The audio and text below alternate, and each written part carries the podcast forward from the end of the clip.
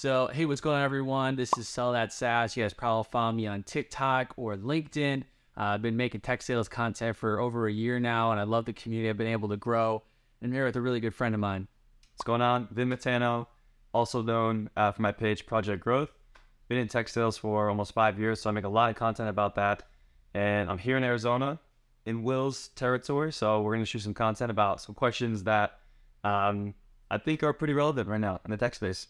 Yeah, so I mean, really, the purpose of this video is, you know, the blessing of being with Vin is that we both made tech sales content. Today, we're really going to be answering some of the most pressing questions that we get from our audience on, you know, what are people in tech sales wanting to know, and then, you know, what what are the questions you guys want answered. So, I I'll, I'll start. Maybe you can kind of build off this, but you know, one of the most pressing questions that Vin and I both get is just like, how do you get in tech sales? And not only how do you get in, but how do you stand out? How do you get hired in 2023 in this ultra competitive market where people are getting laid off? You got to be the one to stand out on your resume. How do you do that? So, just like from your take, Vin, and the followers that ask you questions on how to get in tech sales, you know, what's some advice you would give someone who's watching right now and say, how do I get into tech sales and how do I stand out?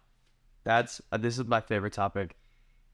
Everyone online is just like, oh, go to LinkedIn, figure out figure out who's hiring, and message the hiring manager. I don't think that's enough, honestly. Mm. Um, I there's a method by called the briefcase method, and it's supposed to be used in in-person interviews where you come prepared with an actual briefcase and you take something out of it and you say, hey, you know, based on that topic, I actually prepared something. Yeah. So you basically apply the briefcase method in a digital world and in sales particularly that looks something like this where you maybe create a prospecting deck so you're saying hey i know you guys go after large tech companies i found a large tech company that i think you guys can go after you guys sell to marketers here's a few marketers that i found on linkedin um, and here's some of the email templates and examples that i've created if i was an sdr at your company and you create this deck day one email day three phone you know how those sequences go um, and that is your briefcase your Mhm. digital briefcase and you pre- present that to them on an interview.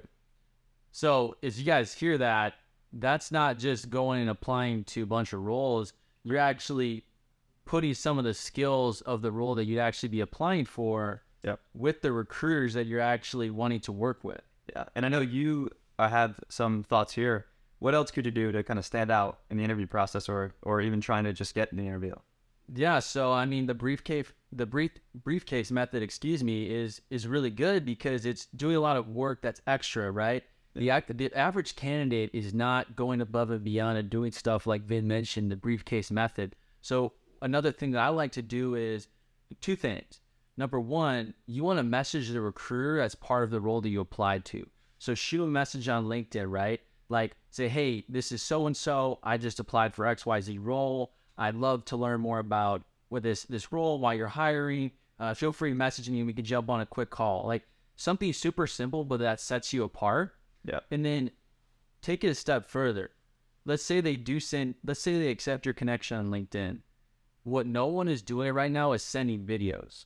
So what you could do is you could send a video to that recruiter and say, now you get to showcase your actual personality. You get to be like, this is who I am.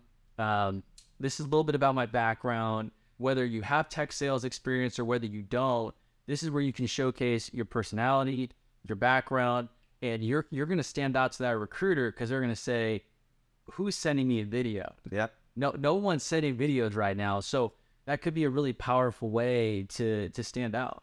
yeah. The goal is you just have to show them that you could do the job. And in sales, sending video or video prospecting is part of the job. So if you're doing that in your interview process, you're automatically showing the recruiter that you could do this job, and it creates some value for you. Absolutely, yeah. So we're gonna put this back on you guys as the viewers. As I know, your most popular question is how to break into tech sales. We're not just saying go apply for jobs. We're saying there is some work to be had on your on your end of not only apply for the jobs, use Vin's briefcase method, showcase your BDR skills, showcase your sales skills, and then in addition to that, use your LinkedIn game. So connect with the recruiter, send them a thank you video, send them a video about why they should choose you as a candidate over someone else. So I, I really appreciate that. There's also a lot of creators, specifically on TikTok, and I feel like you know who you are, where they're talking about mass applying to jobs. Mm. Personally, that's not something I think is. I don't think that's the best strategy, and the reason being is because you're stretching yourself too thin. you're gonna have too many interviews, and you're not gonna be able to put enough time and effort into researching and being fully prepared for those interviews. And what's gonna happen is your interviews are gonna suffer.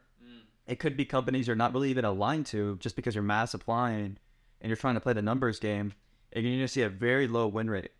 Whereas if you take five, maybe 10, that could even be a lot, five or 10 companies that you're super passionate about and you really believe in, well, now you have more time to spend researching the company, researching the people you're going to be interviewing with, um, and actually understanding what the company actually does. You'll have a much higher success rate. Yeah, I'm, I'm with you. I don't really vibe with the whole spray and pray approach Yeah. to finding a job because you're going to waste time. So, time is your number one asset as a sales rep. You're going to waste time applying to places they shouldn't be applying for. Yeah. And let's let's put this back into a sales method, right? When you're a new BDR, you're not just prospecting everyone, you're prospecting your target market, your ideal customer profile. So you're showing bad sales skills already Yep. by applying to hundreds and hundreds of jobs that you probably shouldn't be applying for anyway. So on that note, like what if someone's trying to break into tech sales and they're like, okay, you told me not to apply to hundreds of jobs. What should I do? How should I apply? you should be more strategic about it. So if you know you you're interested in the the e-com space, you're interested in the creator space, um, you're gonna look for companies that fit that criteria. You're not gonna apply to a fintech company because it's not what you're interested in, right? Um, so for me, I'm really interested in marketing, and so when I was applying, when I when I graduated college, I was looking at companies in the martech space, marketing technology space, because I actually was passionate about it. Um, and so you could first Google search, you know, what are the top, you know, martech companies, fintech companies, whatever you're interested in, um, and then take that over to LinkedIn and see who's actually hi- hiring and, and go forward that way. How did you go about your job hunt when you got into the tech space? Yeah, so getting into the tech space was something that I didn't really know too much about. And so I had gotten it from a mentor of mine that was pretty much like, hey, I'm about to purchase this company uh, called Grin. That's where I work right now. Uh, you know, we're about to purchase them for our influencer program. I see they have a sales role available. And at this time, COVID just hit. So I was like, okay, I get to work remote. I get to sell Martech software, just like you mentioned Yep. this sounds like a good fit. And went ahead and applied there, and I applied to probably five to six other Martech companies. I actually had three offers at the same time, and then was waiting on the company I'm working at now.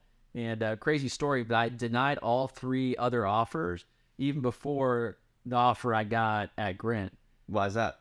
that because it just aligned exactly what I'm looking for because I felt passionate about that e-commerce space, that influencer marketing, and I just had a feeling like you can always tell when you're applying somewhere, like wow, this Yeah. this company's it. And when you get that feeling, that's your internal voice saying this is the place that you could take a bet on. And I I wouldn't worry too much about the base pay. I'd worry a lot about the opportunity. Too many people are so focused on, well, whoever's paying me the most is where I'm going to work. Right. When in reality, you might be setting yourself up for joining a company where only like 10% of reps are hitting quota. Yeah. Yeah. So I think you're going to have a range, if, especially if you're an entry level salesperson, the, the, the base salary is not going to range that much, right? It's going to be 50 to maybe on the high end, if you can find a 70K. And so you're really, what you're doing is you're chasing a 5 to 10K bump and you're, you're getting a short term reward. Yeah. And in the long term, that could potentially not work out. It could work out, but it, if you're just chasing that small bump in salary, um, that's probably the wrong way to look about it. I think you mentioned a really good thing. You have to look if reps are actually hitting their quota. You have to be passionate about the product because you have to sell the product. So it has to be something where you feel comfortable. And then the other thing is about growth. Like if BDR is an entry level role, you're really only supposed to spend a few years there, and that's your springboard to your career. Your, a BDR is unfortunately not a career. Like no one's a BDR forever. And so you need to figure out what company you want to actually build your career in.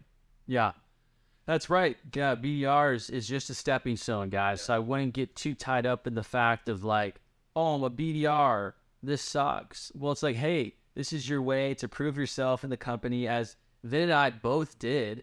Uh, I was a BDR, rose to the ranks, really How, many, how long were you a BDR for? 10 months. Damn, Yeah. dude, 20 months.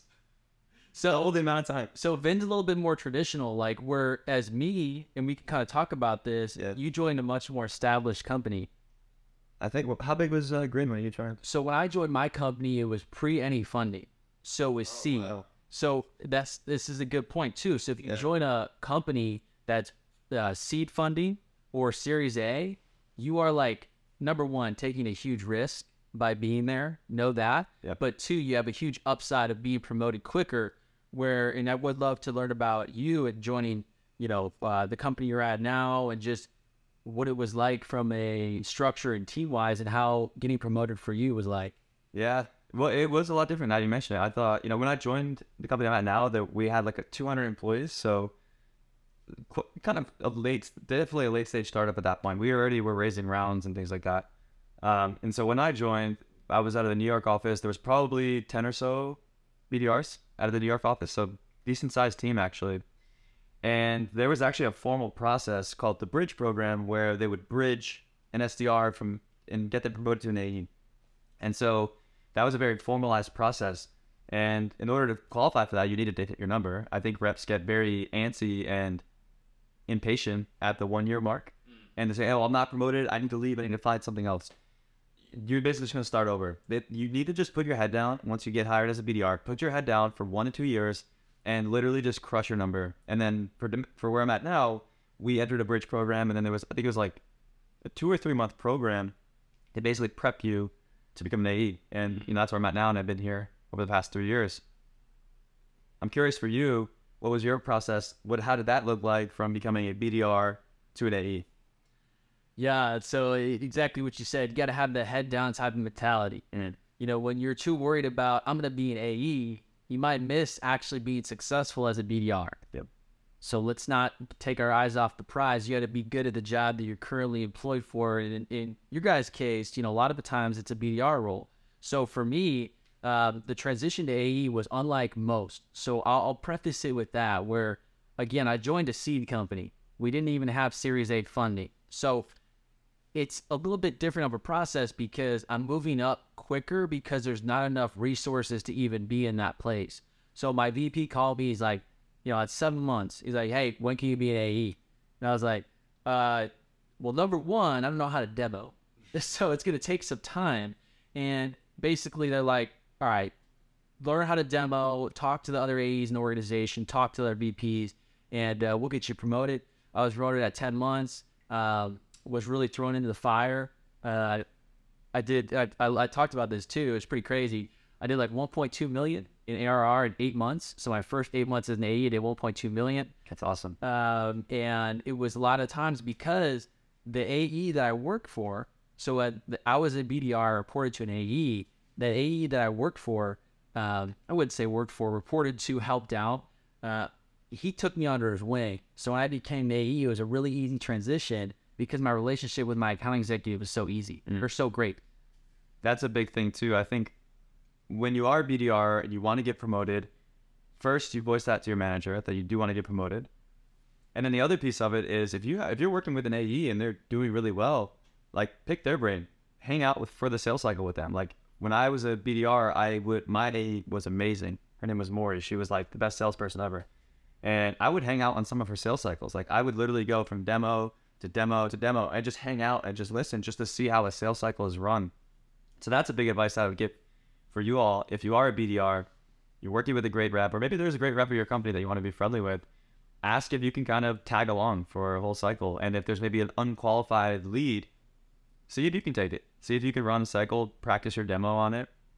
Um, and I'm curious, what was like the biggest, what was the most important thing you did to to to get promoted or, or make that switch over to being a best thing you could do to get promoted fast is that relationship with your account executive. Yeah. Like my account executive did all the hard work for me. I mean, that individual that you partner up with is in conversations with the position that you want. Yeah. So the position that you want as an AE, your AE is already there. Leverage her or him to basically say, "Hey, I worked with you now for, as you said, a year to a year and a half, two years, whatever it is. You know, I want to get to that next step. What does it look like?" So at six months, I'd already communicated to my account executive. He's like, you know, he asked me, he said, What do you want to do? He's like, What do you want to do here? I said, Well, I, I want to do what you do. Yeah. I was like, Let's make it happen. So we had an action plan with not only myself working really hard doing the right things, talking to the right people, but he was in the background having conversations. Hey, we got to talk to Will about this AE role. Mm. You know, we got someone who's ready for it. I believe he's ready. So you want to have that third party that can voice for you of like, hey, this is the right move Yeah. for our next AE. So I'd say you got to have a good relationship, and having a good relationship is being respectful, understanding what your account executive wants in terms of a demo, and also just being a friend. With the demos that you give your account executive, eh, you know, you both make money together, and so just working together. What do you like in this demos? What would you rather me go after in terms of accounts? How do you want me to qualify these? Because their success is my success, and vice versa. I would add one more thing to that. Whatever is the hardest part of your AE or boss's day, take that off their plate. So if your AE is on calls and I don't know, they hate taking notes, join the call, take notes for them. If your boss hates creating reports for you, I don't know, making this up, create a, create the reports for your boss and send to them. Do the things that your boss and AE just absolutely just hate doing and take that off their plate. You'll be a huge asset to them. Um, I don't have anything else to add to that. It nails it, right? Like your account executive, you guys are friends. Yeah. At the end of the day, you guys are friends. So You mutually benefit each other. you're mutually beneficial. So by the time that you're saying, hey, what's the hardest part of your day? I'll help you out. It's going to go a long way. Yeah, I had the conversation too with uh, my my BDR too. And right now, it's like the one thing I want to better understand is like, well, what do you want out of your career? Because if you can, if you're crushing as a BDR, that means I'm going to be doing well as an AE. Um, so I think there's a, a fine line with that relationship. Another topic that I think uh, maybe makes sense to switch to is around actually building that pipeline. Right? We talked about working the BDR um, and how that's important let's talk about actually building pipeline. So I know you are a killer on the phones. I've seen it happen standing at standing desk, call cold calling at coffee shops. If you had to give someone some tips that is maybe a little timid to pick up the phone and actually do cold call, what are some tips to help them get over that fear? Yeah, so appreciate that. So cold calling has been my bread and butter. I grew up in a cold calling environment. I did internships in logistics company where I was making 150 dollars a day. So tech sales, you know, I'm doing max like you're doing max 50 as a BDR. Let's be realistic here. You're probably doing 50 to 60 a day. Um, so if someone who's timid, just put it this way: getting a making a cold call is your fastest way to an answer. So an email may take you weeks for someone to respond, or maybe they never respond. But at least a cold call, you're like, hey, I'm gonna put my best foot forward and try and get someone on the phone to get some information. And that's what I'd say to someone uh, who's timid is your goal of a cold call is not to book a meeting. It's to get some information that you didn't have previously. So when you have that mindset when you go into a cold call, you're pretty much making a cold call already detaching from the outcome. If they tell me, stop calling me, you're on the blocked list. Okay, I don't care. If they tell me, hey, we want to talk to you, let's book a meeting. Okay, it's the same reaction. Mm. Great, that sounds good. We'll set it up for Wednesday. You never want me to call you again? Great, I'll make sure I note that.